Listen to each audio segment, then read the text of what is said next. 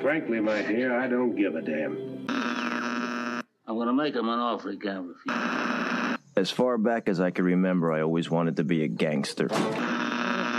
Don't you understand, George? It's because you were not born.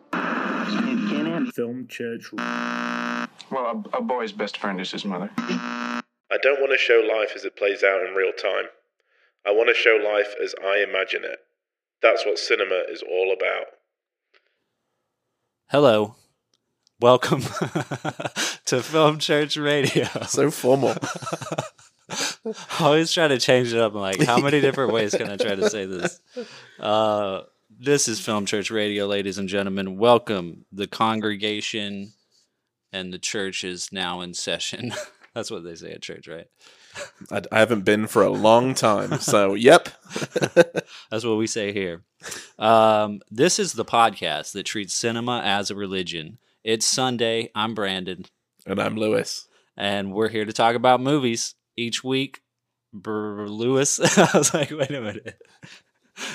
I almost said my own name. Each week, Lewis and I uh, alternate picking a film to discuss and watch. And he cheated because last week he picked The Souvenir Part 1. So I had to pick Souvenir Part 2 for this That's week. right, I mean, I could have done something else, but Yeah, Terminator 2 Judgment Day. yeah, that's right. um, yeah, so we we picked the Souvenir Part Two, uh, which came out in 2021, and it's directed by Joanna Hogg. So, if you're listening to this, I would highly recommend watching both of these movies, but also going back to uh, the episode before this, listen to that episode, and then listen to this episode, because as with these films, this podcast, this episode is a continuation of the last episode. Um, before we discuss the movie, just want to say thank you to everybody who has been listening.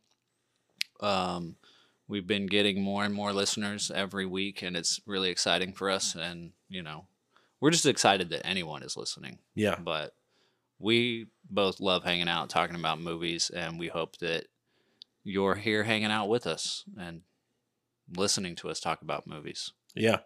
And you can always just get involved. I mean, we love to know, you know, we say every week what you think of the movies we watch.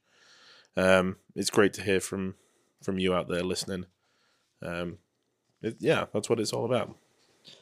Um, before we get into this movie, we always do these little quick reviews where we talk about you know what we've been watching for the week. So, Lewis, Hello. what's up? First of all, Not much, dude. What's up with you? My savior of my dog. I know that, you know, I want to put it on record that you saved my Dietrich.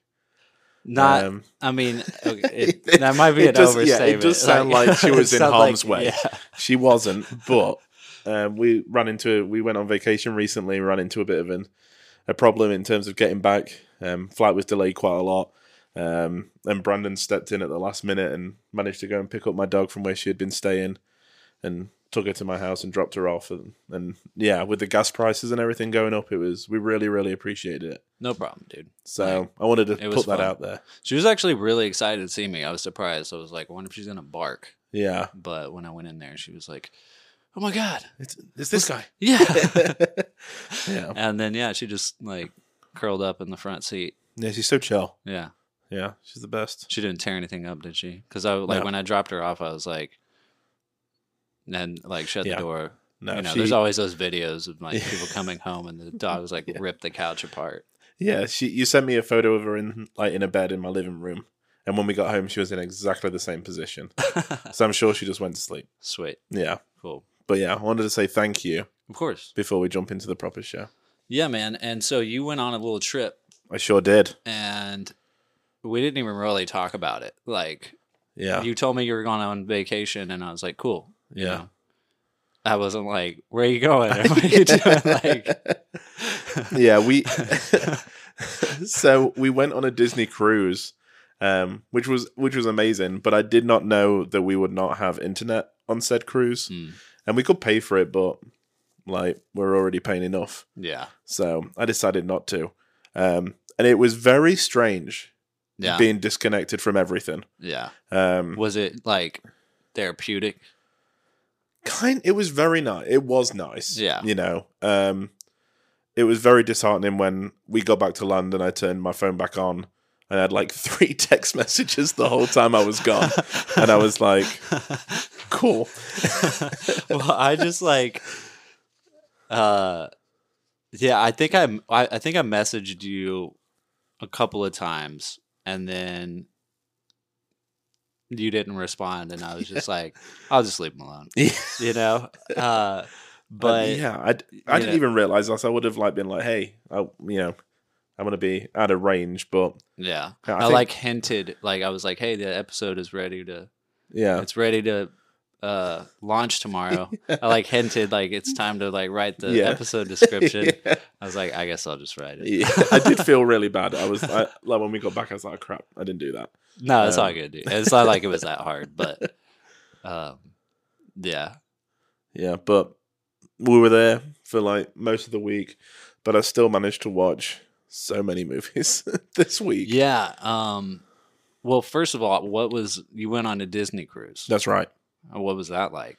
It was amazing, dude. Like it was much better than this was my first cruise ever. Okay, So yeah. I'd never been on a cruise before, and it was it was a short one in comparison to some of the other ones. It was like four days, something like that. So it was relatively short. Um, but Disney have got their own like private island in the Bahamas, so that's where you went. and we were there for like a full day, and then kind of came back. Nice. Um, and it was just the most. Do you know where you kind of like you go on vacation? Because the vacations we've been on recently, we've been, I mean, because of COVID and stuff, we're making up for lost time. So you just feel like you're running around all the time. I got to the point where I was so relaxed, you know, and it was so great. So yeah, we That's all awesome. loved it. Yeah, it was great. Were there like Disney characters walking around on the Yeah. cruise and stuff?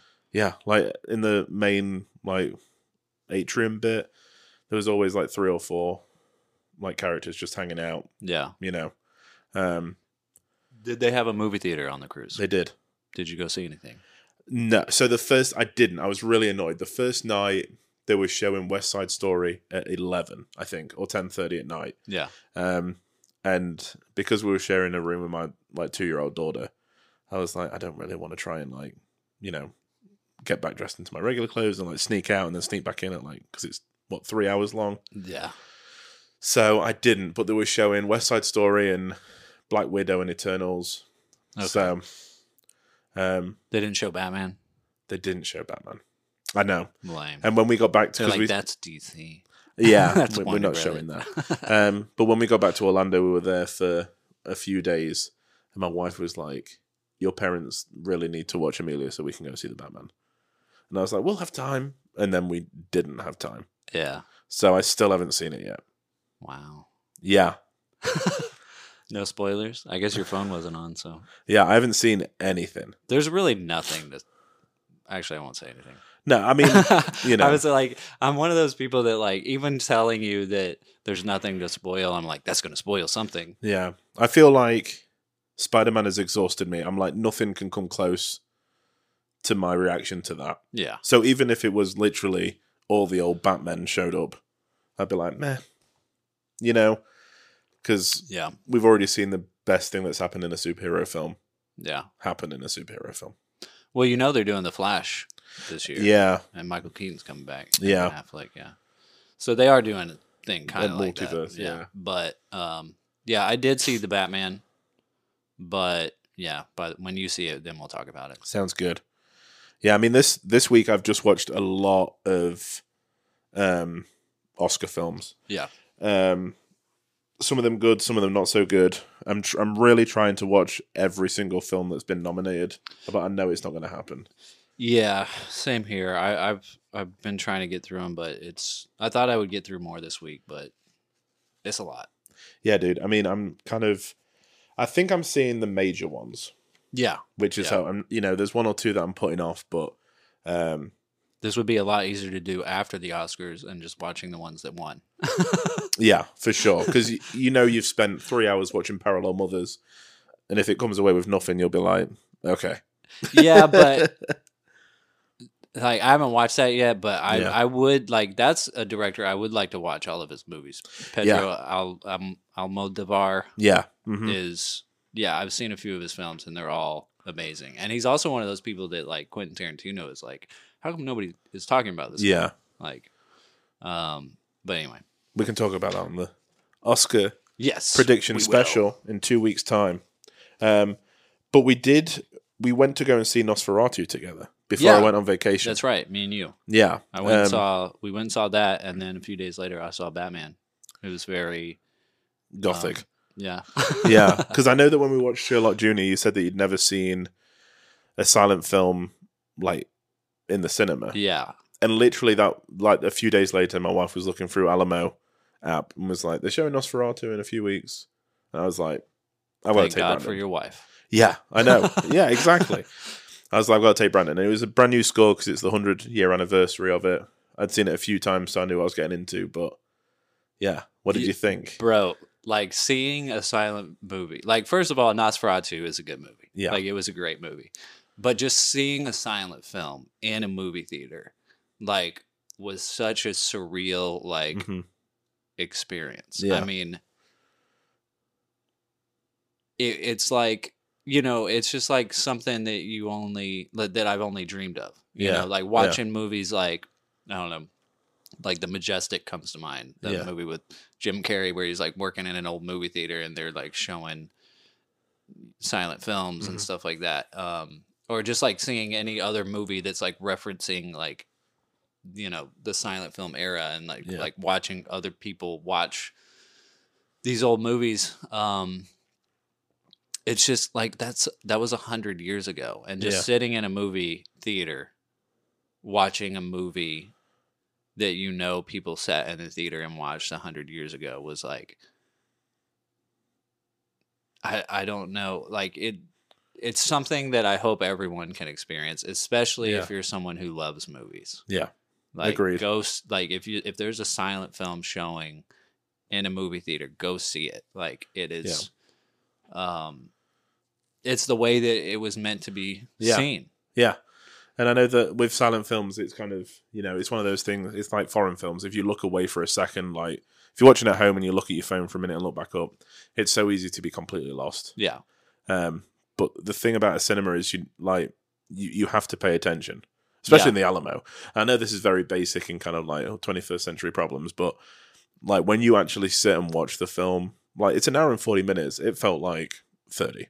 yeah It just zips by, you know, and it's so great to kind of see it projected on such a large screen as well. yeah, yeah. it was a lot of fun Good. it was a really good movie um I mean, and it, like it, it moved me. Like there was parts of the the movie that, yeah, I, it were emotional. And it's still genuinely terrifying. Yes, yeah, Like Count Orlok is just horrifying. You know, yeah. it's it's so good. It, it was really good. Um, it, it it's interesting because I watched like both. I watched the 1931 Dracula last year and Yeah. The 1993 Dracula last year, and it's just crazy how how much of the core story is is there in just all three. Like Yeah. there's certain scenes that's there in all of those movies, Mhm. Nosferatu and the Dracula movies. Yeah. Um, and they're all they all have their own significance, Yeah. you know, and things to enjoy about them. Yeah. Um, it's it's that story is one of those that's like I don't know. It's it- sometimes I'm uh, you know I guess I'm kind of on the fence with like remaking films because like yeah. that is a film that is not necessarily benefit benefited from being remade, but like all the versions of it are enjoyable.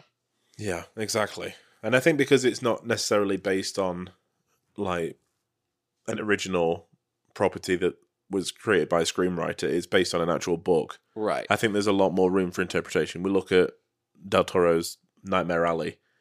You know, there was always a there's already a 40s film made Yeah. pretty much with the same name and everything like that. Um, but the source material is a little bit different. He uses, you know, he takes it a different way, I guess. Yeah. Um, if there's something new to say, I'm all for you know making a new film. Um, but if there's not, it's kind of a bit, you know, it worries me. But, Yeah. yeah. I mean, the 1931 Dracula is good too. Yeah. You know. Also, I just remembered this. I know we're being long winded with our Yeah. quick reviews here. This is the long reviews episode. But um, yeah, when I uh, the apparently the Spanish version, there's a Spanish version of the 1931 Dracula hmm uh, because they they basically um, at the same time they shot the Spanish version and the English version back to back and used the same sets with different actors. Okay. And apparently the Spanish version is way more interesting and Okay. creepier. wow. Um, I, I just remembered that Because I've got the Universal Monsters Blu-ray set. I wonder if it's kind of in there. a special feature on there. Yeah, I'll have to have a look when I get back yeah, because I do like alternate versions. yeah. Um, there's another film like that. I can't remember what it is off the top of my head. Um, where they kind of released it, and then there's like a British version that they made dist- like they made them destroy it. Well, I can't remember off the top of my head, unfortunately. But there's there was a Blu-ray that came out with the British version on it as well. Okay. Um, and I love that kind of stuff. yeah. Um, so yeah, I'm gonna have to try and track that down. That's very interesting. So what else? Um, mean- yeah, I, w- I mean, Turning Red came out this weekend, the new Pixar film. Um, being on a Disney cruise, you know, no guesses that I'm a massive fan of Disney, so we watched that with my daughter, and it's it's a lot of fun. Okay, It's- cool. I love, I love Pixar and Disney because, well, especially Pixar because they're really pushing forward on the, uh, on- you know, showing different cultures and different experiences on film Yeah. um, and I just love the the way the animation fit the characters for this one. Yeah. You know, um, you could tell it was a personal story, but it, I mean, again, it's just it's handling big issues in a, in a way that Pixar can, Yeah. in like a cuddly, like kids under the age won't really realize that this is about puberty, Right. Like period starting and stuff like that. Yeah.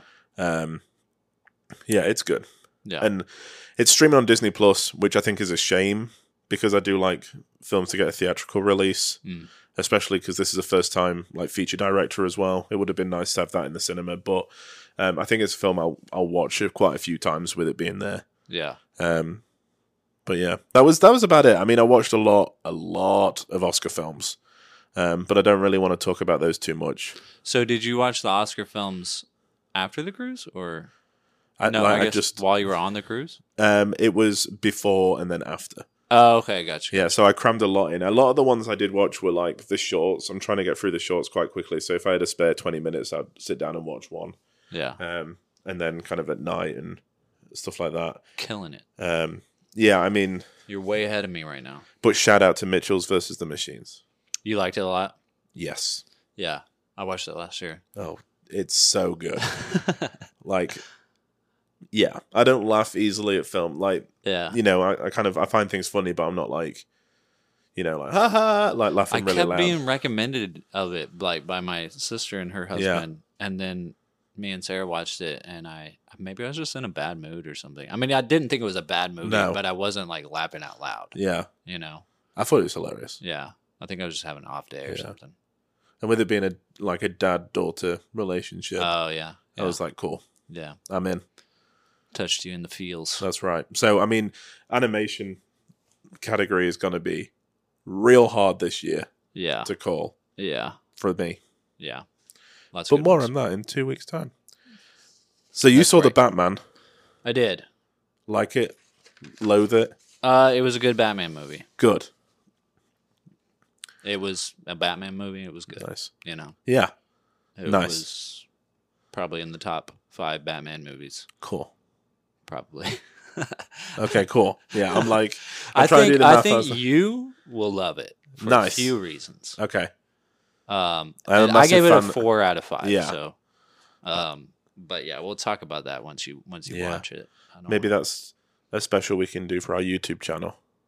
yeah, we could Live discussion. Um, Uh, I also watched House of Gucci. We'll talk about that with Oscar movies. House of Gucci. Jared Leto. yeah, w- yeah, yeah. he kind of uh, didn't fit in that movie, but No. whatever. Um, we'll talk suit. about that more uh, on the Oscar episode if you want to know. Um, skip a couple episodes ahead. Um, I rewatched The Dark Knight after I watched Batman because I was like, Yeah. let's watch. No, I hadn't watched it in a long time, and bro, The Dark Knight. Yeah. Jeez, man, it's Every so good. minute is just perfect. Yeah, Yeah. It is. It was.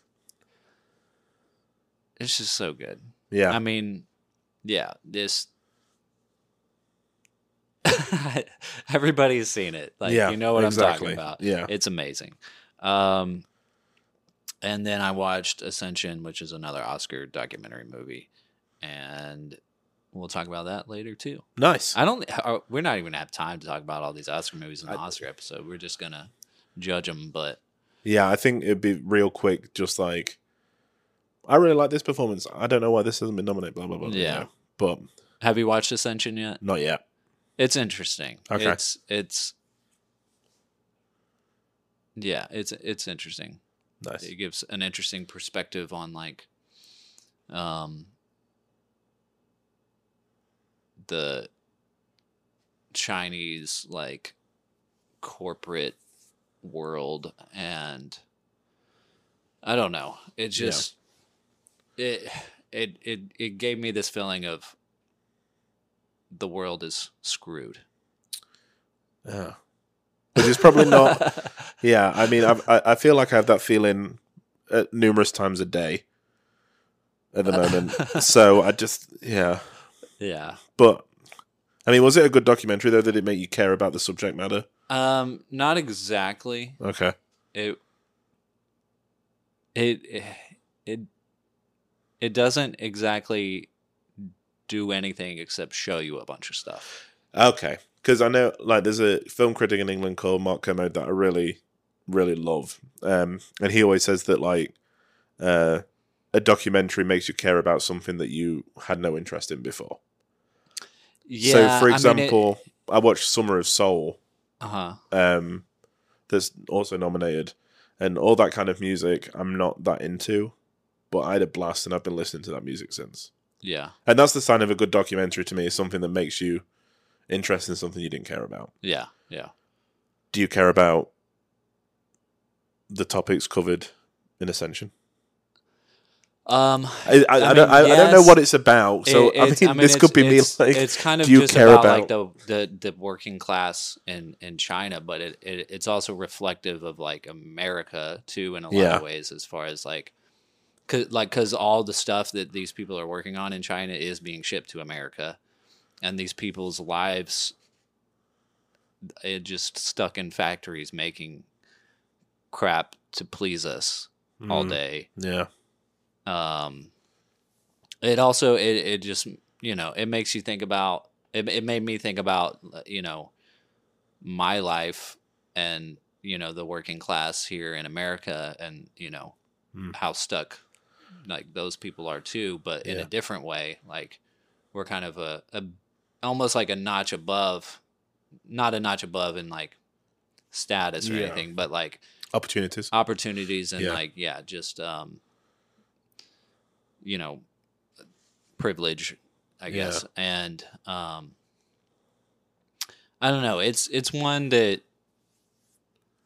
it, it's good to watch because it opens your eyes to Yeah, like the real world in Yeah. a lot of ways um but because of that it's like oh the real world is screwed. Yeah, you know we're all Yeah. screwed like uh i don't know. It it does make me want to make a difference in the world because i'm like well, that's good. Yeah, let's stop doing like let's i don't know. Let's make the world a better place. Yeah. Amen to that. but yeah. And then i watched the souvenir twice. Nice, souvenir 2 twice nice. I was going to say, talking of making the world a better place. Yeah. Um so spoilers ahead for the souvenir part 2. Yeah. If you haven't seen it yet, definitely watch it. Definitely watch souvenir 1. Um I do feel that once we get, once it becomes available to at least rent or purchase on streaming, we can kind of talk about spoilers a little bit. If it's still been in the cinema, I would have been like, eh, let's wait. Yeah. yeah, Um, Um, but it is available to Yeah. download to purchase. So I, I was gonna wait around for, you know, hope the hopeful Criterion yeah, 4K or Blu-ray two-part release of the Souvenir One and Two. I just went ahead and bought it on Apple yeah, because I was like, I want to watch this like a Again, lot. yeah, Um, and I didn't rewatch the first one before I watched this one um, because, I mean, I, if I had time, I might have, but I also didn't want to re-influence yeah, my thoughts of this one. Um, but I I loved it. Like I like I Yeah. liked it a lot. Yeah. I'm sure you did too. yeah. I did. Um, it is a different. Well, it, it is it is seamless in a lot of ways. Like it just picks up where it left Yeah. off, and it's you know filmed beautifully the same way, but it's um.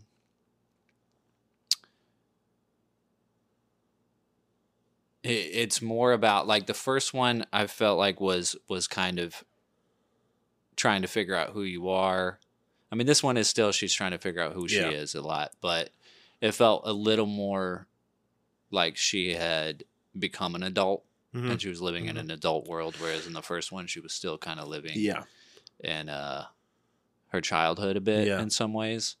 Um, but when the movie starts, it's just you know a few beautiful shots, and then we see her with her mother, Mhm. Tilda Swinton, and the first line of dialogue, she's like, "My period's late." Yeah, and I was like, "Oh fuck, is that what this movie is about? Like Yeah. she's gonna have a ch- like a child that we, you know, that's from this guy, and we didn't, you know, that just passed Yeah. away." Um. So immediately I was like, "Oh shit, yeah. here we go." It's the dramatic, you know, side. Not that Souvenir one wasn't dramatic because the ending was very dramatic, but you know, we talked about it last week. There was a lot of like it's getting to know the characters. It's like like a lot of memories. It's not like the big brash kind of like loud. He's a drug addict, you know, shoved Yeah. down your throat. Yeah, So yeah, it is a very like is a very poignant thing to work on. But I'm sure, like for Joanna Hogg, like if this is autobiographical, I'm not sure to what extent. Like you would remember, like this person that I loved passed away, and immediately after that, my period was late. Yeah, You know, so that that got me thinking. You know, what if I'm pregnant? What you know, blah blah blah. yeah, yeah. So um, that's not what the movie ends up being about. no, not at all. Not at all. Yeah. Um, but it was like on my mind for a while for that first bit until she like obviously does have her period, Yeah. which you find out later, and you're like, all right, well, I guess she's not pregnant. Yeah, Uh, but but still, in this first scene where she says that, I love, I love how the dialogue in this movie is so perfect. Yeah, like just they just say a little bit and they just leave it. And Yeah, that's, and that's exactly. all you need to hear. And it and there's so much more in the acting and stuff that goes on because in this scene that's all she says. And then the dad comes in yeah, and he's like oh i'm so sorry yeah, um and then he's like did you know about anything that was going on? Yeah, and uh, and my first thought was just like i mean and that's all he says right? Yeah. and then it's just kind of left in the silence there. And it's like yeah dad i fucking knew what was going yeah exactly. on. Yeah, Like, yeah, and the the interesting thing about this movie like the dad stood out a lot to me uh, in this one because i think what she did was like kind of take the characters from the first one and just dial them up a little bit in this one Yeah. right yeah, um so the dad is very like like i like i said in the first one I made a note of tilda swinton and i was like motherly mother all mothering yeah.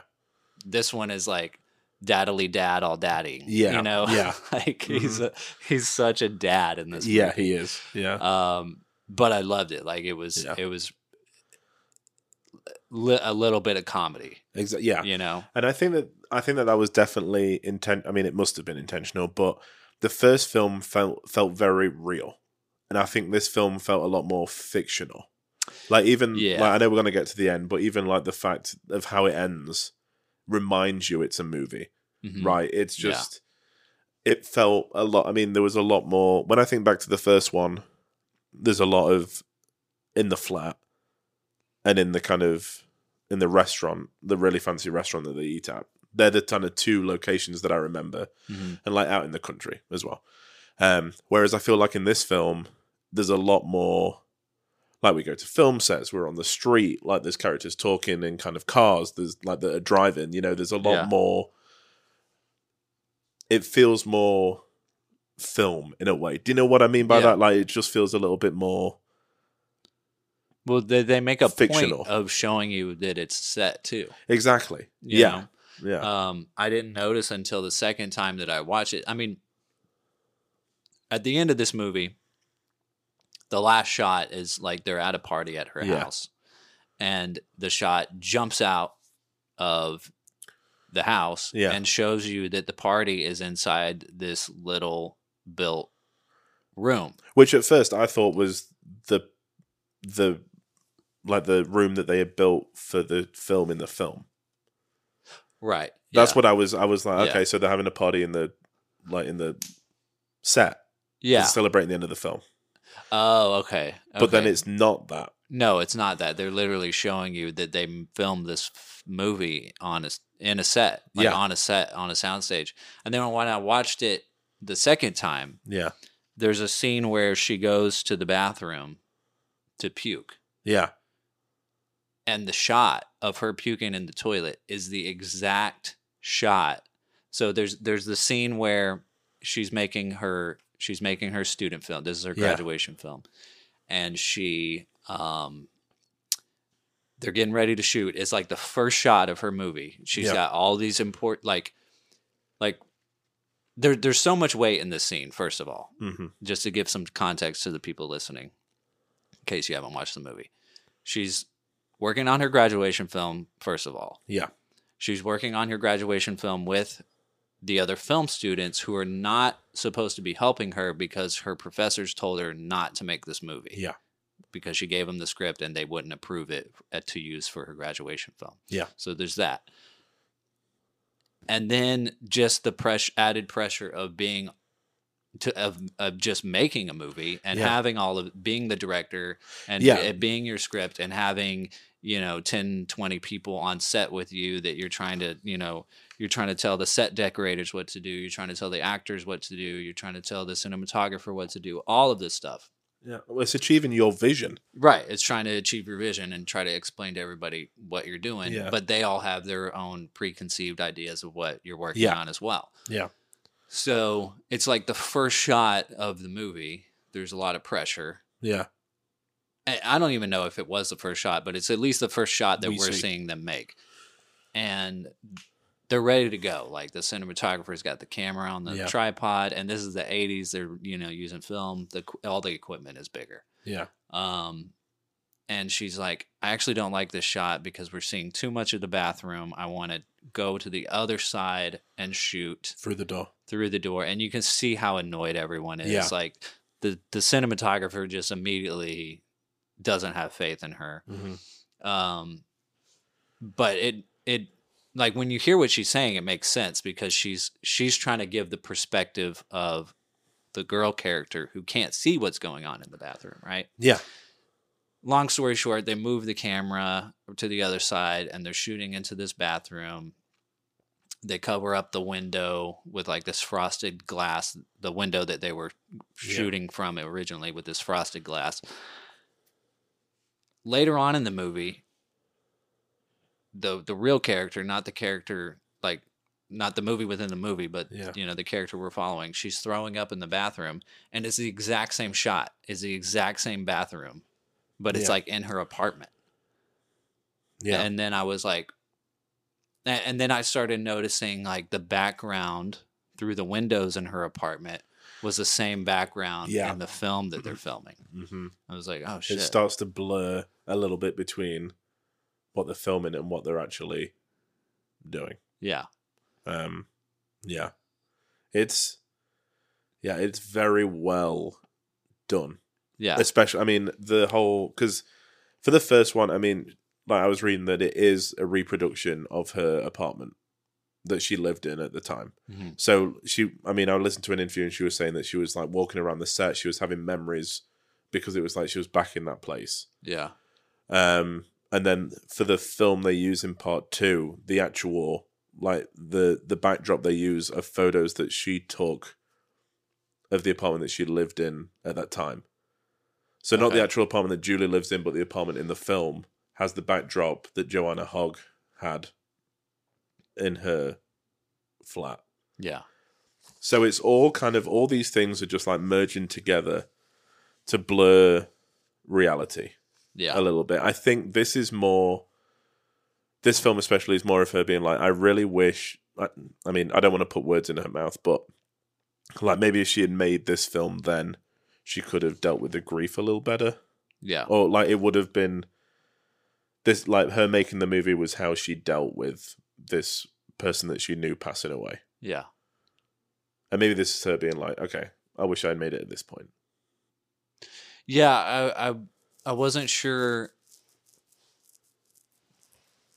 Yeah, I wasn't. It, it's hard to tell what is what what is, um, the movie. Yeah, what is exactly. like Joanna Hogg's actual story. Yeah, You I- I- th- especially in this one, I feel like part one was very accurate. Yes. Yeah. And this one is a lot more you know, you can tell that probably certain conversations happened. Um, but yeah, I think this one is a lot more fantastic. It's a lot, you know, fantastical and just a little bit more fictional. Yeah, Um, but the fact that these two things blend seamlessly together is just outstanding to me. Yeah. You know, um, I watched them, like you were saying earlier, I kind of watched the first one one day and then watched part two the next. I could not wait to start. Like, as soon as you said that that's what we're watching, I was like, I want to watch it. Um, and it, it, it, like, you could watch them together and it would just be a perfect film. yeah. That's what I'm gonna do next because Yeah. my girlfriend hasn't watched them yet, and I think she would really like them a lot. And I Yeah. want to just like pick a day and watch them back to back. Yeah. and and see what she thinks of them because um yeah man they're just so good like i just had this feeling at the like at a point watching it that i just wanted to stay Yeah. i just wanted to stay with these characters and live in Yeah. this world Yeah. um Julie is one of my. I just, I love the performance um, of Honor Swinton Byrne. I just love the character. You know, I know that like a few people, um, critics that I read online talked about the kind of the privileged background that she comes from, mhm. um, and I get it. But also, why why can't these people have experiences like this? yeah You know, I it mean, doesn't. we're all humans Yeah, it doesn't Like- take away because you know she is from a more privileged household, I guess. But I don't think that takes away anything from the story. no It's Not not. at all. It's never ever about privilege. You know. the- Yeah. I mean, the character that she meets, um, Anthony, like is also from a privileged background. Like he he holds himself very proper and stuff like that. But then we find out in this film, like, like is he? Like we like you know. yeah All of it could be false. Yeah Like we have no idea yeah and neither does she. You know, and that kind of is the bottom line of this movie, right? Is that she just has no idea who this Anthony actually was. yeah Like she thought she knew him, and then that little thread kind of gets pulled, and she's like, I, "I don't even know what's true." Like she asks um, Patrick, like, "Did he even work for the? Is it the Home Office?" I think she says. I can't quite remember what his job is, Yeah, but she was like, "Does did he even work there?" Like, I don't even like the most basic facts about him. she has to be worked for the foreign office That's it. Yeah, and i was like what that sounds like some government thing It, Like, I, I think it was right because he in the first one with the car bombs and stuff like that, I think he was supposed to be there to, like, he was saying that he was working with them to stop that happening. Mm. So that would be, you know, a central like. An, an I guess he was in the military. We do know that. Yeah. Like, Yeah, because there's that photo of him in Mhm. the first Oh. one. yeah. I f- totally forgot. Um, when I this is just random, but I told you uh, last week when we talked about the other episode that I didn't like come to the realization that this was set in the 80s until like later in the movie and I was like, "Oh, well duh." Yeah. But whenever he shows her that photo of of him in the military and he's like, "This was taken in 1974." I was like, "What?" How old is this guy? Yeah. He looks so good. Like, okay. but anyway, um, yeah, it's a yeah. Obviously, there's a lot she doesn't know. yeah. Um, I just, I mean, on the topic of, I don't want to spend our whole episode talking about Anthony again because I think, you know, it's not his film this time. Yeah, but I mean, it's it's both films are about her are about her in relation to him, though. Yeah. you know, it's about her trying to find herself, and um, he has a big influence on her, even after you know he passes, and she's trying to explain her film to her film professors. Yeah. She uses something in line with what he tells her. Yeah. Yeah, or what what he you know what he had not told her to say or anything, but No. just like obviously something he said had an her, yeah. influence on her, right? And the way that she's interpreting art and seeing the world, um, she is sometimes seeing it through him Yeah. Yeah. and the way that he would see art and Yeah. see things. Um, and and yeah, this movie is about processing grief and Yeah. like processing it, like people people. It's specifically just about her processing the grief, but but they, I mean, she does mention, you know, she briefly touches on like the fact that her parents are processing, or not her parents, but his parents are processing it in a different way. Um, That's what I was going to touch on. The the scene very early on when she goes to see his parents yeah, is probably one of my favorite scenes in either film. Really, It's so touching and like you like I think I said it last week. I just love I don't love that's the wrong word, but I think that a film that can show you grief in like a really poignant way works for me a lot more. You know, normally we get like someone passes away and then we get a scene of someone like the main character crying at a funeral and then later on they're like, Okay, I'm moving on now. Whereas this is like two hours devoted to like this character is processing what happened in part one. yeah, Yeah. Um, and that scene with his parents is just is heartbreaking. yeah, You know, like we think a lot about Julie and kind of like how is she processing it, but he also had like a family that loved him. You Yeah. know, and like they had no idea either. yeah. Um, and then they give him the photo of him as a as as a child. It's just oh, it's just so well, like so sweet, but also like for Julie to have to go through that and go and see the parents as well is heartbreaking for her because she's kind of she's having to be the like the heavy. She's having to go around doing the the hard work for Anthony again, Yeah. which is you know is so upsetting. Yeah. Um, and then she goes to see the shrink, and the shrink literally says to her, "He had no reason to carry on." Yeah. Which I was like, "That? Why would you say that to someone?" yeah. Like, Yeah, I, I understand that, like, he'd probably reached the end of, you know, he knew he wasn't going to be able to get this monkey off his back. But to someone that's trying to process their grief as a therapist, Yeah, yeah. I think. I mean, I think. I mean, basically, you can. You, there, I, I feel like there's a you know there's a scene there before she says that There where is, Julie yeah. is like telling the therapist, you know, the whole story. I don't know how you could tell a therapist enough information for a therapist to come to that conclusion, but I get, you know, I guess in some ways she was trying to um, give a reason for I got his the death. Like, that was that Anthony's therapist. I got the impression Oh. that that's who it was. maybe That's, I don't know. That's who I. I mean, that's what I thought because I'm sure she said something on the lines of like doctor patient confidentiality. I can't really say what we talked about. Oh, maybe. Yeah.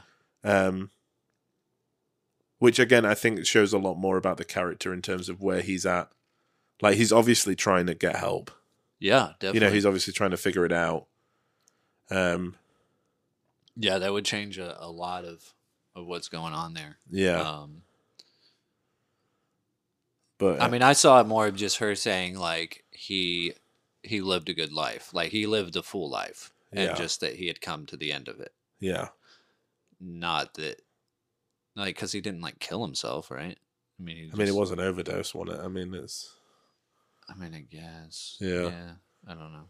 because, I mean, yeah, it, it's hard to, It's hard to know if that was an accident or whatever. Like, yeah, yeah. I mean, just yeah, just the way that it's described kind of stuck with my head a lot. Just that he'd gone to kind of a train station bathroom, and that's where they found him. yeah, You know, there's not. I mean, there's nothing more isolating than a public restroom. You know, it's not like it's kind of. I don't know, homey in any way. right. you know, it's yeah. very sterile and white and bright and yeah, awful. So yeah. Hmm. yeah, but I mean, I think it. No, uh, the fact that we followed Julie, kind of trying to find out more about him, and also her trying to make an expression of how she feels as well, Yeah. is is really well balanced. You know, Yeah, it's never yeah. like I don't know, it never gets too much, you know. Um and the film that she's trying to make about it, like I understand the frustration of the, frustration of the crew because I'm sure they say it's only like the script is only like what 13 pages, 14 pages, and it's not even like dialogue and stuff. It's just like her writing down thoughts. Yeah. Um, and it- like I can like I'm I, I like to have a plan as a person, so I can Mhm. imagine being on set, and this person's like, I don't really know what we're going to shoot today. I've got it in my head. I'd be like, I hate this. Yeah. Like I cannot do. I can't work like this. Now the interesting thing about Obviously, I've never been on a on a film set personally, yeah yeah so I well, don't know how it works per se. But Well, it, it's like that. yeah, yeah, it's like it's a lot of uh, uh, people not knowing what the hell's going on. Yeah. Um, but uh, what what is interesting about the so there's two move there's two movies being made in this movie. There's Julie's movie, yeah. And then there is Patrick's movie. Love Patrick. He is the he he was in the first one. Yeah, He was Anthony's friend, but I I didn't know he was a director until you know this movie, yeah, like the character anyway. yeah, And they're shooting some. It almost feels like a music video, something very '80s like stage production thing. Um, but I realized I had this realization. There's a scene where uh, this Patrick guy there is he's watching a cut of his movie, and Julie is there, the editor Yeah. is there, um, this other production person is there, which is Patrick's girlfriend.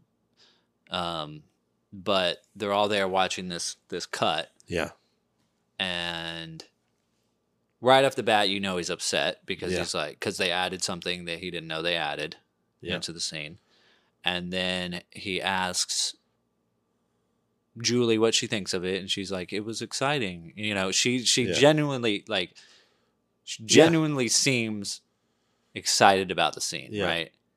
And he says something like that was incredibly generic. yeah. Like, please be specific. Yeah, and Yeah. you're just like, "Geez, bro." I know. Like, I love that Dang. scene.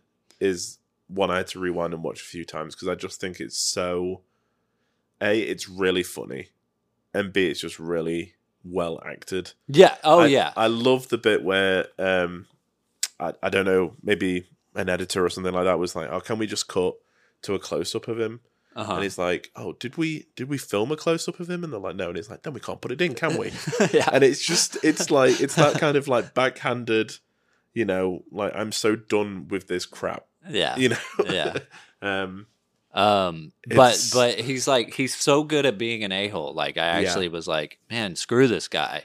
Yeah. And it was like kind of the same thing that I had with the first one with Anthony, where like I was like, oh, I'm really pissed at this guy. He's a really good actor. yeah. So like what you were saying earlier about how this movie is a little more like fantasy Yeah. and the characters are a little more like the fir- first one they felt really real. hmm In this one, Patrick is the one to Yeah. me that feels real. Like that is a real person, like not an actor. Like this is we're seeing some like real Mm-hmm. Yeah. stuff. Um and so yeah, I really, I really because of that, I really like his character all Yeah. through this movie. Um, but the point I was trying to make about like basically about there's there's two different movies going on. Like they're making two different movies in this movie Yeah. besides the movie that we're watching. Can you Not keep to up? confuse you too much. Yeah. But Julie is making a movie, going through the process of trying to get a movie Yeah. made, and Patrick is going through the process of trying to make a, a, a trying to make a movie. They both have the same problem. They both don't know how to communicate What they want. what they want. Yeah. Julie is a first time like well, not first time director, but she's I mean this is her graduation student film, right? Yeah. Yeah. The movie that Patrick is making has money behind it. Like it's a budget, it's a big budget Yeah. or not big budget necessarily, but it's some kind of studio project, Yeah. right? Julie is is having trouble communicating what she wants with the crew. And she throughout the movie, she's talking with the crew um to kind of she's processing like like she's making this movie to process Yeah.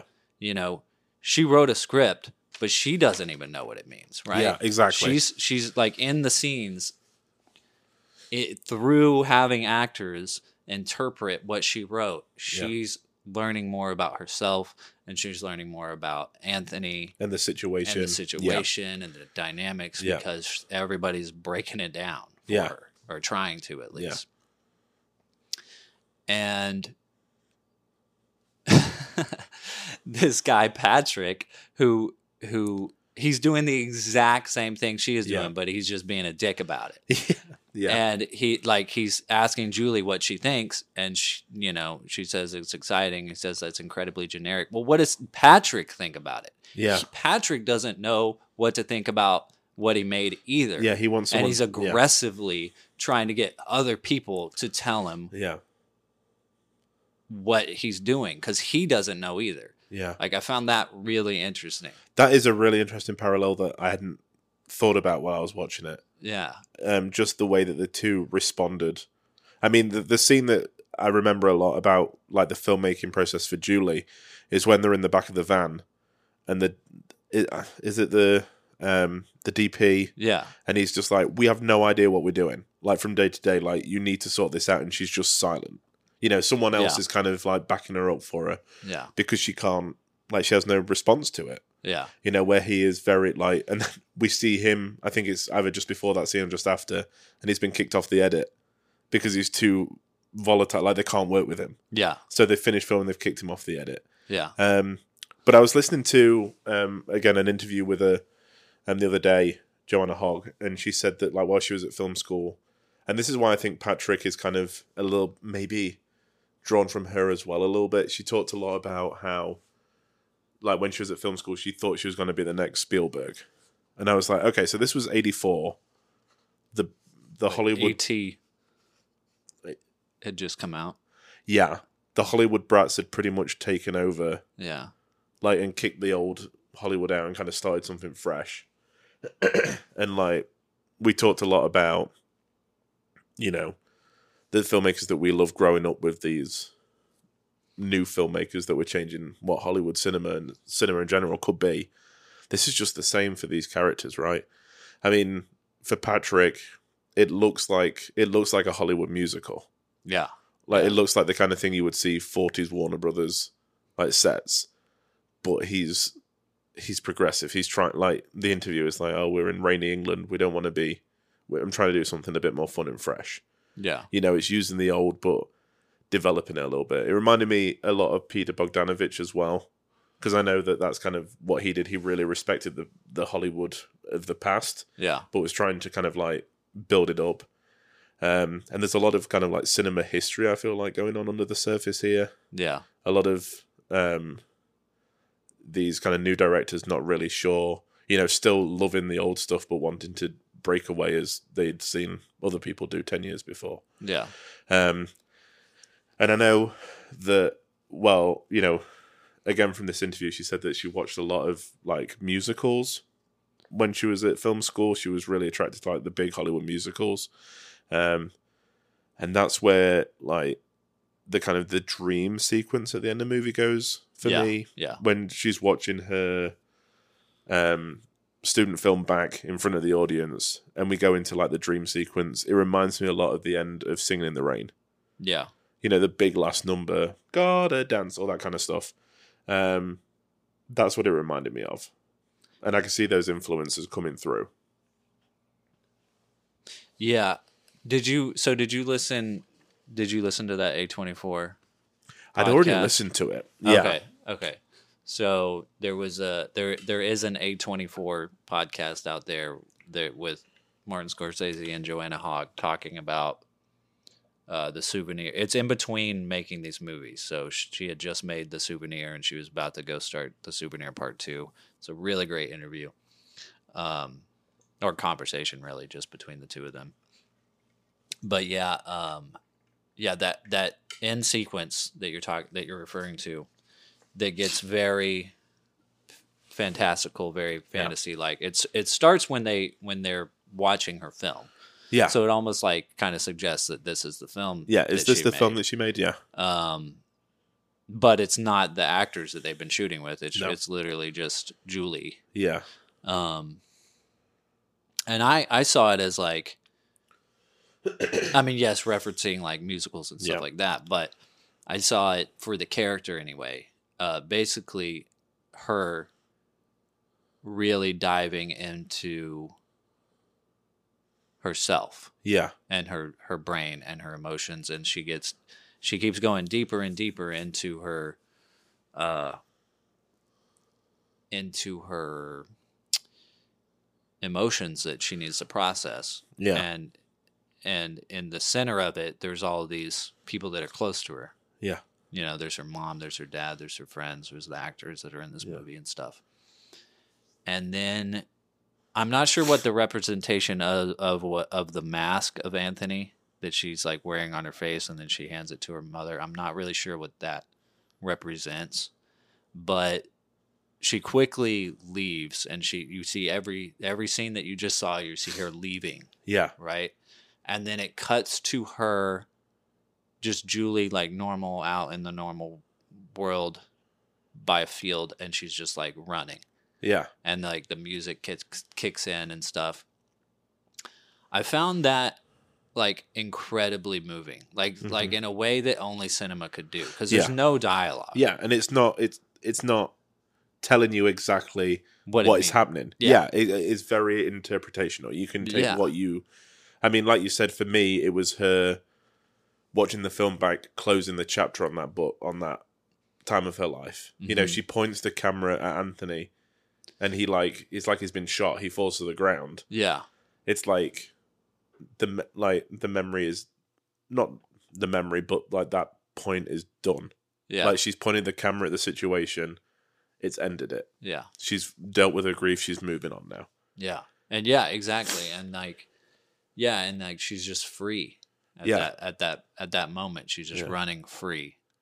Free Yeah. of you know, whatever whatever she's been through, she's processed it Yeah. and she's now ready for whatever's next, you know. Yeah. Does it change the ending of the souvenir part one for you at all? Because I think mean- it did for me. Yeah, in some ways, yeah, um, and that's why I, I really want to rewatch it so soon. Um, you know, it it wasn't exactly what I expected. No. You know, and I don't know. I don't think it ruins it or in, in No, any way. no, not at all. know, I just- but it it. I don't know, man. I mean, what's great for us is we recorded part one before we'd seen part two. Yeah, it was good. So we could. So and like, I almost wish that we that.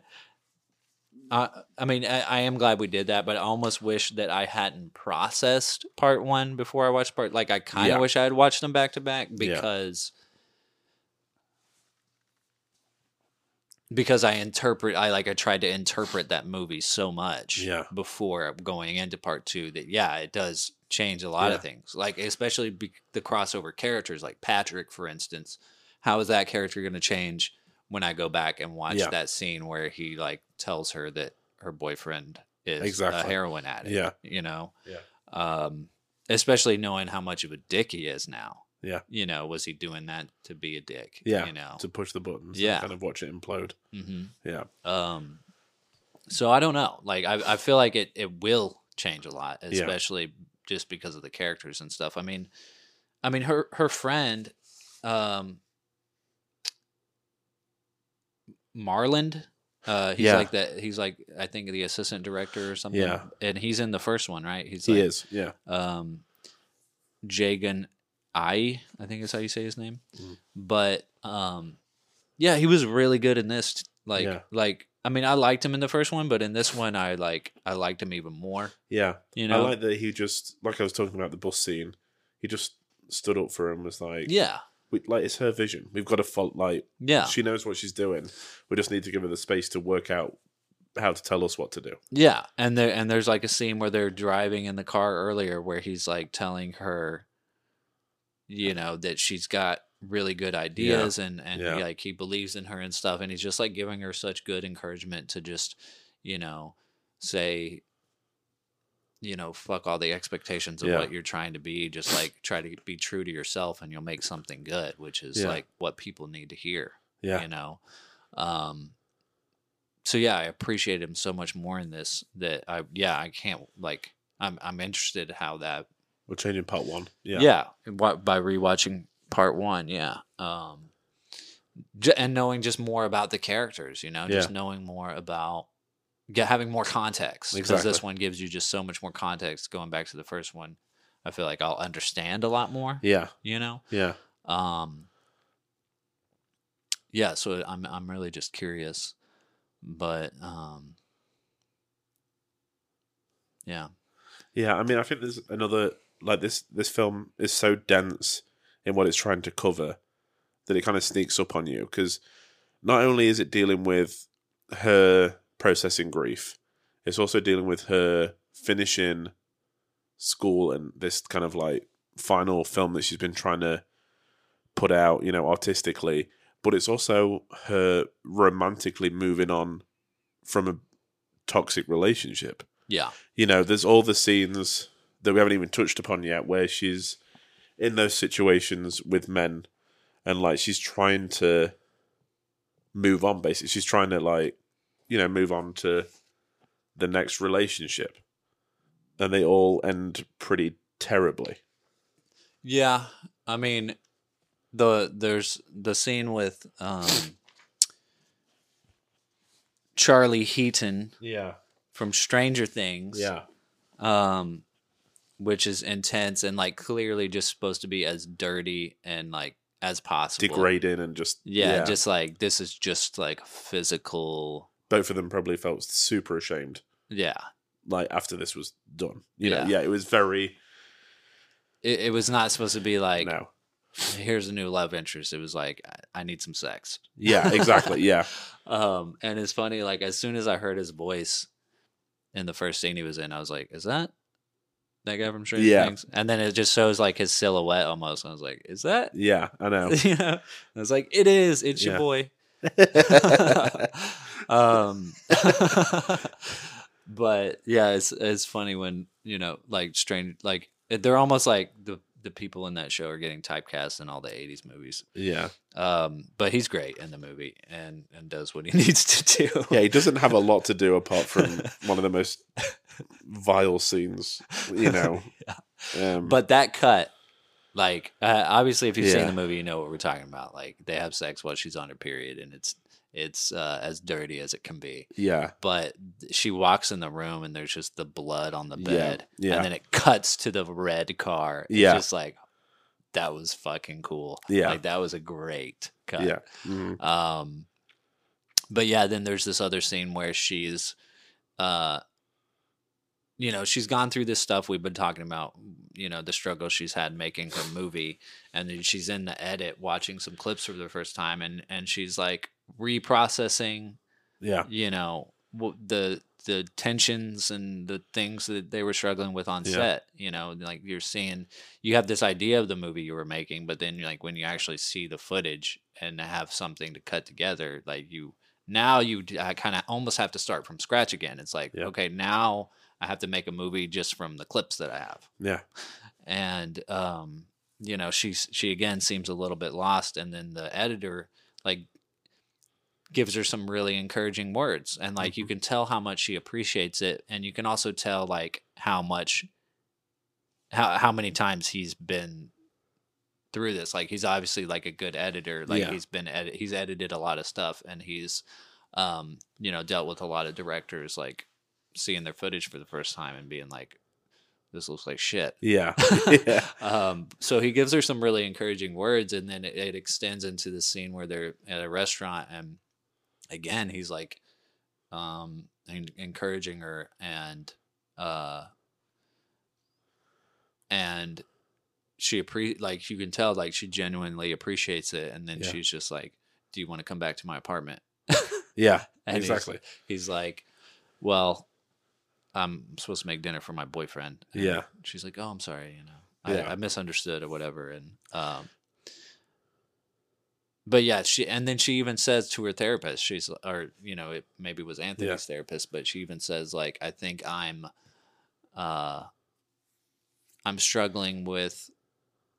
I forget what she says exactly. Yeah. She's like struggling with her idea of Anthony versus the reality of him or something. like Yeah. that. I know. Yeah. there How she is remembers. Yeah. How yeah. she remembers him versus how he actually was. Yeah, yeah. Yeah. Um, and that maybe she just misses someone being in her bed, like being next to her, and Yeah. like being able to kind of Just that emotional support. Like anyone Yeah. that kind of shows her that, you know, but she even words it like almost control her like she Yeah. says she words it like that 'Cause- so it's like you can you know and and that dips into kind of the the negative things about anthony that were there you know Yeah. watching it for the first time not knowing that he was going to die and just thinking what a toxic person because Yeah. like that's kind of your first thoughts watching it yeah, it is. because he is controlling and he is i mean in some ways like i feel like he, he the character of anthony was trying to encourage her in in her filmmaking but he was also very like he wasn't that guy that just believed in her he was like yeah, he would. He pushed her a lot. Not pushed her in the right way, maybe, but he kind of he did. Like there's that scene in the restaurant where he kind of pushes back a little bit, and I think is it with um his parents or maybe her parents where they're talking about her film idea, and he's like, "Yeah, I don't know if this is if this is right for you." Like he's kind of he's he's always been, I don't know, he's very opinionated and not always um supportive. Yeah So as soon as someone does show that support, she's like, "Oh, this is what I've missed. Like this is what yeah you know I need." yeah Is that kind of thing. But again, it's it's it deals with memories a lot. It's, it's kind of one of those things where in the moment, I'm sure she was super embarrassed about asking the guy to come back, um, who was who was gay. Um, but then when you look back on it, you're like, okay, she she was obviously that was the point where she was ready to move on, yeah where you know things started to kind of get brighter yeah because she made that leap. You know, it's not just an animalistic impulse for two people. It, it was actually like I feel like we're having a connection. yeah You know, yeah um, which is so again, it's just it's not everything in this film is so slight that you can miss it. yeah yeah you know, until you talk about it to somebody. yeah There's so many layers, hmm and I just yeah, it's just phenomenal. I can't dude get it over really how is good. like it it i mean just for me personally like it has given me different perspectives on myself and you know Yeah. that's immediately kind of why I, I bought both of them because i was like Yeah. i want to rewatch these over and over because it's therapeutic in a lot of ways and um especially as a filmmaker just because like it's about trying to create art through film Yeah. and collaborate with people and deal with a-holes and like you know you know having people not believe in you and then people will also like tell you that you're uh, like believing you too much almost like tell you that you're can do no wrong or yeah, whatever and, exactly. um yeah, all that stuff, and then just like how real the characters are. Like I, like I said, it's just fun to live in this world. Yeah, You know. hundred percent. Um, yeah, I just I, I just I crack up at the dad like in every scene in this movie. Like the scene where um I I think she's just thrown up and then and her mom is right outside the door and then she like sneaks away so that she doesn't know she was outside the door. Yeah.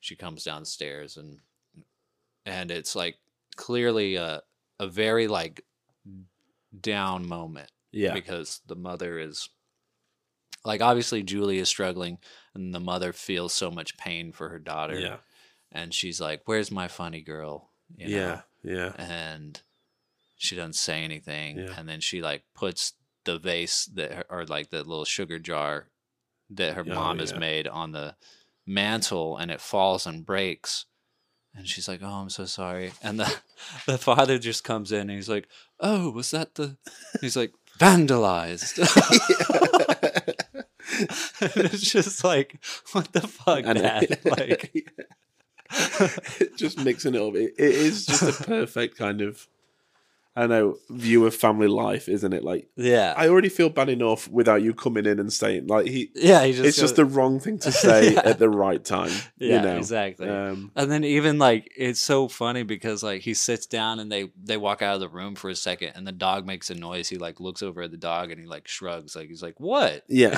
Yeah.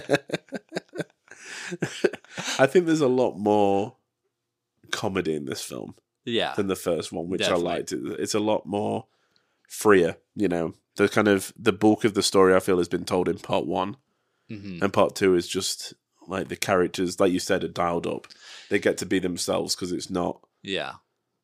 They don't necessarily have to impact the story because it's just a continuation of what's already been so masterfully told. Yeah, it's interesting because like yeah, I- I think the first one was like basically her like Joanna Hogg trying to um be as true to life as possible as far as like what that relationship was like for her and not think about the death part of it which Yeah. had to be very hard like to to already ha- like have experienced the grief and then go through life Yeah, um and and and live so much more of your life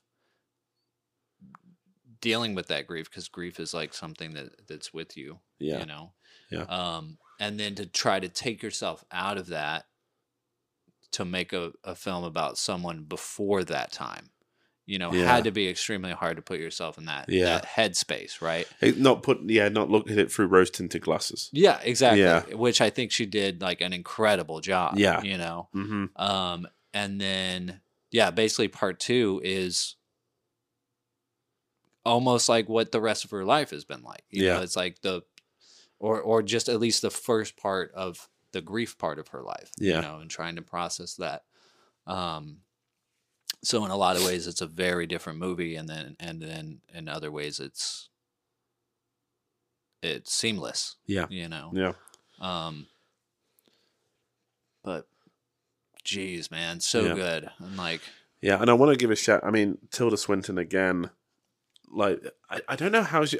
I don't know if it was scripted or not. I mean, some of the the things she says are just perfect. I mean, again, you know, in the first part where she comes down and she's like the worst. Like Mhm. just the choice of words for her character is so poignant. Um, I think about when they're sitting together in the living room and uh, Julie says like, "What? Like, how did you feel when he died?" And there's Yes. that really long pause, yeah, and she's like, "I felt through you," yeah, and just and just I, again, it's just a perfect choice of words for a mother motherling. What you know, what Yeah. you you know, it's just it's such a motherly response. yeah, But you understand completely the emotions that she felt. yeah, You know, just watching her daughter have to deal with this must have been, you know, and you know that you can't do anything. Like, what can you do yeah, other than yeah. support them and kind of, yeah, because it's, in, yeah, like you said, like the scene is interesting because Julie is like almost being an antagonist. She's like trying to find out if her mom yeah, really even cared about this person that she cared so Yeah. much about and you know it's like you know like how can you Exactly, like any yeah. like how could she anyway Yeah. like it's it's you know like we don't even know the timeline of how long they were together but Yeah. like you know unless like even i feel like even like um, a, a mother who has spent a lot of time with your child significant other like you're never going to love that person more than your child No. you yeah. know what I mean? So like, but like that's what Julie. It seems like she's wanting out of her mother. She's like, "Did you love him? Like, Yeah, exactly, care yeah. about him?" And it's like pretty intense. So like for her to have something so good to say, Yeah, dude. was was yeah, it was like it's an intense moment. It is, and I feel that um, at that point as well, Julie is just like, I feel like she's clutching at straws a little bit to really, like, is anything about this guy true? Like, we've, I think, doesn't it happen about an hour into the film after she's spoken to, she's gone to see Patrick, she's gone to see the therapist, she's gone to see his family, like, and nobody's really telling her anything concrete. You know, she's still doesn't really know who he was completely, and at this point, she's just like, did you even like him? Like, Yeah, d- are the people around me lying about him as well? yeah, Like, was Yeah. I just completely wrong about this guy? yeah, Um, yeah, and I, I mean, again, it's just so well handled for these characters. You know, it's not, it's just so slight that you could miss it, and then it sits with you. And you're like, oh crap, that's that's beautiful. Like that's yeah, like the most. You could not write a better line than that, yeah, and I feel like that about so much of this film. yeah, yeah, man. It is beautiful. Yeah, it is. And it, you know, we film has to be personal, or not necessarily has to be, but works well if it's personal. Um, and this is, it's just like you feel like you know Joanna Hogg after Yeah. watching these films, Definitely, yeah. which I, I just, it's great. Yeah, I'm I'm gonna watch her other movies. I know she's only got like three other than these Yeah. two. I think. So Yeah. be an easy watch. Yeah. But yeah, man, like uh, I just I like I feel like a lot of my perspective on film has changed just with these two movies. Yeah. You know Yeah. there's so many amazing shots in this movie. Um, just watching watching the souvenir again, or watching the souvenir part two. I watched it twice, and there's so many things that's like that that you that I felt like I, I don't know how she would have explained to someone Yeah. that this was the shot to get. You know, Yeah. just kind of like in the movie when when Yeah. Julie is is having trouble like trying to say, "Hey, move this camera and put it over here," and the DP is like, "That doesn't make sense." Um, I mean, there's a shot like the shot where she goes to see the parents, or the scene where she goes to see the parents, and then she's leaving, and they hand her the picture. In the shot, like in the foreground, there's a glass right in the middle of the fucking camera, Yeah. Out of focus, Yeah. and it looks really good Yeah. like and it makes you feel in the room and it makes you feel uh like you're just watching real life because the camera's just tucked back here where there's stuff in front of the lens. Yeah. You're just sitting on the couch. Yeah. And like, yeah. Uh, you know, if I was the DP on that movie and she was like, "Put this glass right in the middle of the camera," I would Move be it. like, "Yeah, like what are you talking about?" Yeah. Exactly. Yeah. you know, yeah. but it works so well. It's like it's crazy. So yeah, just in terms like, I mean, we've been t- dissecting the story here, but in terms of like the filmmaking, Yeah. it's like it's also just a lesson in in Yeah. great filmmaking. yeah. So there's a lot to enjoy here. yeah, there there is so much, and I don't think an hour podcast is going to get even close to like the center of this film. Yeah. Like I said, there's so many layers. There's so much to it. Um, Julie is one of my all-time favorite film characters now. I just love, like, if they like, I just love that character so much. yeah, Um, I love the performance of it as well. Um, it's yeah, it's It's such a beautiful double bill, Yeah. and I just hope more people, you know, keep watching this film and keep trying to discovering it because it's so it's so good, Yeah. and that's why I really hope it does get a Criterion release yeah. Yeah. so that more people can see it.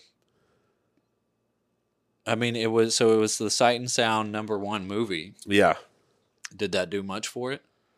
Um, mean- I, I mean, it must. Have, it came out in England, um, in in February. I know that it didn't. I don't know if it broke into the top ten in the box office wise.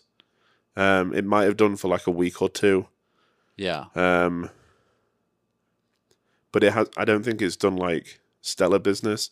But in a way, like as long as it made enough money. I mean, she's got the backing of Martin Scorsese, which is really helpful. Um, Joanna Hogg. But as long as it made enough money for it to be profitable and for it to keep making movies, I feel like we've found a hidden gem. I feel like it's one of those films that you can be like, to anybody that loves film, you need to watch The Souvenir. Yeah. I can't believe this rating on IMDb for part one, 6.4 out of 10. Like, who is rating these movies? You guys are crazy. Yeah. This is, I mean, we talk, I mean, The Godfather is celebrating the 50th anniversary. One of the most perfect first and second films ever. yeah, I mean, this is like right up there. yeah, dude. Like, I can't think of many films that do such a perfect job of continuing the story like this, Yeah. you know? Because when you think of these kind of films, you like, you don't get a sequel very often. So to yeah, have for this- a film like yeah. this, you don't. Definitely No. not. Yeah. So already that was interesting to me, but it was needed. You know, you needed kind of to see these characters deal with what had just happened. Yeah. Um, I, I don't think we could sing enough praises for this film. Yeah, I was just looking at some of the awards. I mean, the first the first film won the grand jury prize at Sundance in 2019, and I don't see anything for Sundance for the second one, so I guess it didn't show. Um, but I mean, it, it won like some British Independent Film Awards. Um, but yeah, like I mean, I like like I said, I bought both, and Yeah. now this is a movie that I'm I'm just gonna like when I go visit people, I'm gonna take my Apple TV or my laptop And just be like, and it. just like let's let's Watch watch, this. this. Yeah.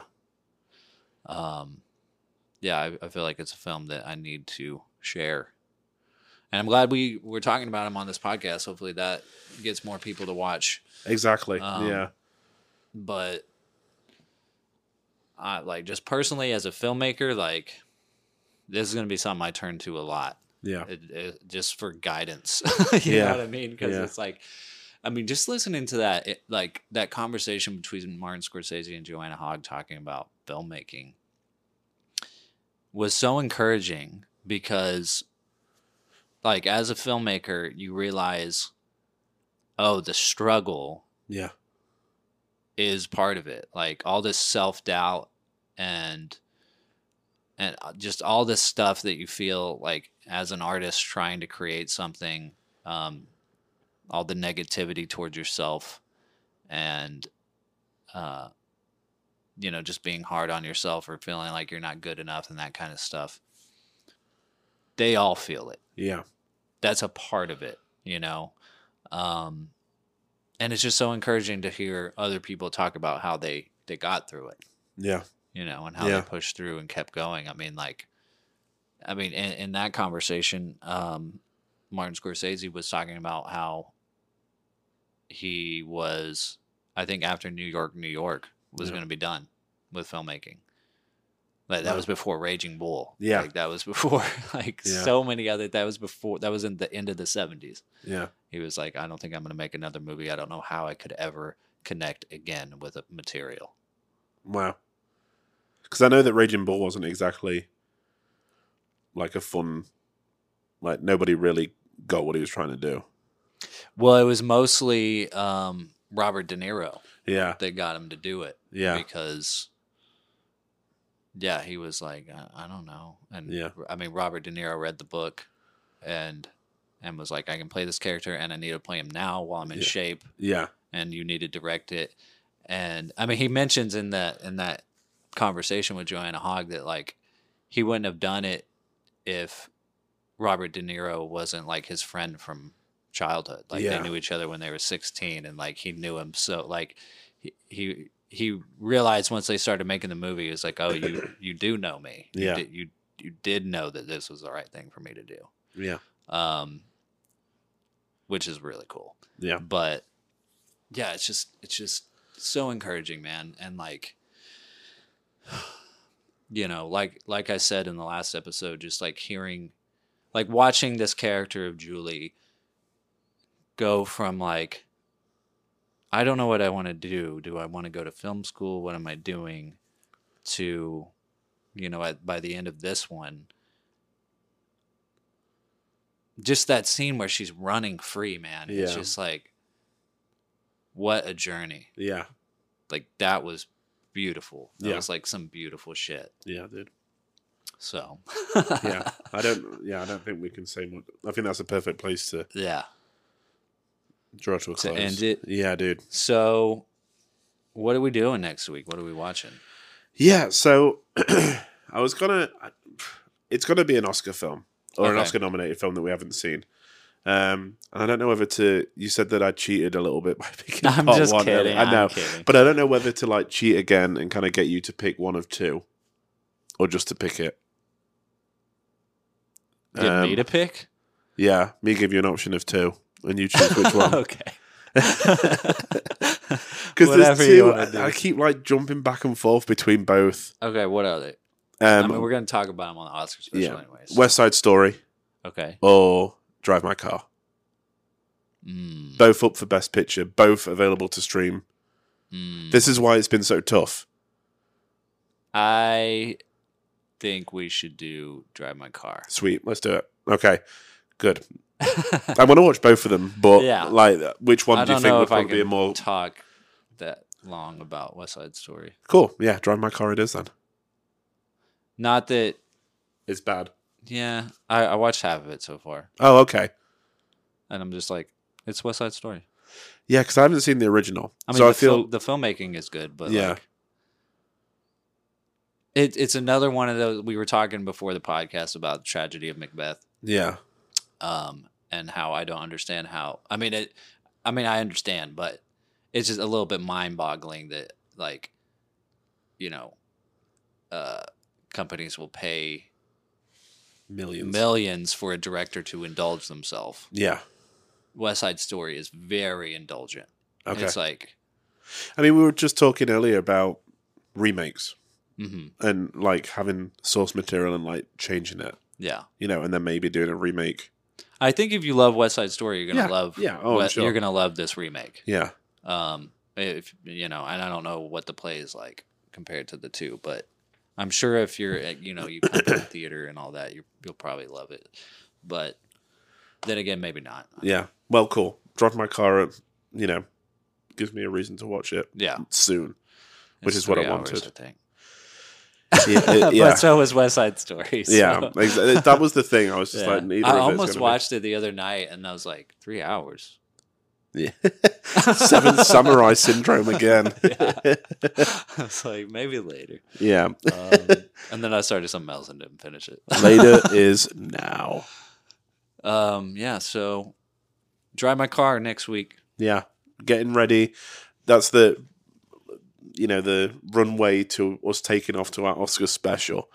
And I know we've got some, a few fun things planned Yeah. around the Oscars.